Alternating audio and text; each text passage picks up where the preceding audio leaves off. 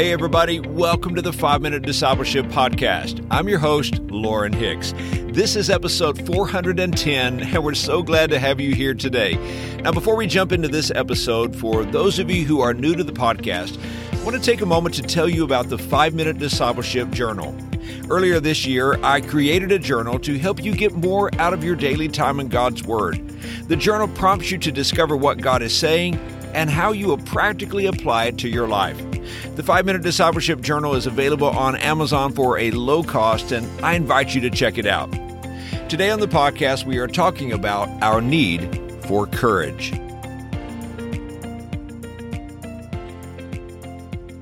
Lately, during my prayer time, I hear the voice of God calling me to be courageous. I believe God is looking for courageous Christians. He's looking for His followers to be people who live out their convictions with courage. He's searching for those who will trust God with a bold faith. He's looking for men and women like you and I who will courageously share the gospel message with others. You know, the dictionary defines courage this way the ability to face and deal with a dangerous or difficult situation.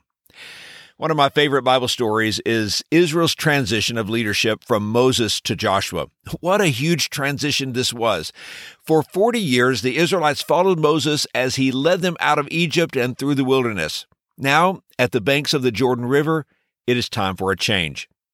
Joshua chapter 1 tells us that Moses is dead and that the mantle of leadership has been passed down to Joshua. This is not the only transition the Israelites were facing. They would now take possession of the land God had promised them. For 40 years, all they knew was wilderness dwelling, but now they would conquer Canaan and they would move into the promise of God. Like the Israelites facing this transition, your life and mine is changing too. I would guess that right now, in some area of your life, you are moving into a new season. Your life and mine is always changing. There is always a new season. And while change can be good and exciting, it can also make us feel anxious, afraid, and stressed out. We can only imagine the anxiety the Israelites felt as they embraced a new leader for the first time in 40 years. For many, Moses was the only leader they had ever known. They also faced the uncertainty of entering the promised land. What would lie ahead? It was then that God spoke a powerful word to Joshua. It's found in Joshua chapter 1 verse 7. The Lord says, "Be strong and very courageous. Be careful to obey all the law my servant Moses gave you. Do not turn from it to the right or to the left, that you may be successful wherever you go. You and I are no stranger to these feelings of anxiety during our times of transition. Perhaps as you look ahead right now, you feel lots of uncertainty about your future. It's here that we keep hearing the Lord say to us, Be courageous. But how can we become courageous? Well, fear is often our natural response. We don't have to think of all the reasons to be afraid. Fear comes instinctively. But being strong and courageous doesn't always come naturally. So, where do we get courage? We get courage from taking steps of faith. Courage is an act of faith because the courageous person acts on what they believe to be right despite the threat of real or apparent danger. Simply put, we gain courage when we focus on Jesus, when we remember His presence and His promises. We say, I can do this because He is with me. I can face this because He has promised me strength and wisdom. You know, having courage doesn't mean that what you are doing is easy. Having courage means you do the right thing anyway. And the first step to courage is to remember who you are in Jesus Christ to remember that in Christ you are strong, victorious, accepted, justified, redeemed, saved, and completely forgiven.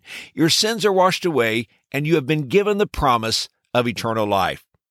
When we give in to fear, we tend to hide, to isolate, to retreat, to make excuses, and to seek comfort. The Bible tells us in 2 Timothy chapter 1 verse 7 that God has not given us a spirit of fear, but of love, of power, and of a sound mind. Years ago, I was sharing with a friend and told him of a fear I was struggling with. His wise words to me were, Lauren, fear is of the devil. When we feel fear, we know it did not come from the Lord. God is calling us to not live with fear, but to serve Him with courage. As we represent Christ and communicate the gospel message, may God give us courage. So lately, here's how I've been praying God, give me the wisdom to know what to do and the courage to do it. Here's today's challenge. If you lack courage, ask God to give it to you, and when the moment of opportunity comes, step out courageously. Hey, thanks again for joining me for today's episode. If this podcast is a blessing to you, I would be honored if you would help me get the word out. Maybe today you can share this episode on social media or text a friend and invite them to listen in. I hope you have a wonderful day, and until next time, let's continue on our journey as followers of Jesus.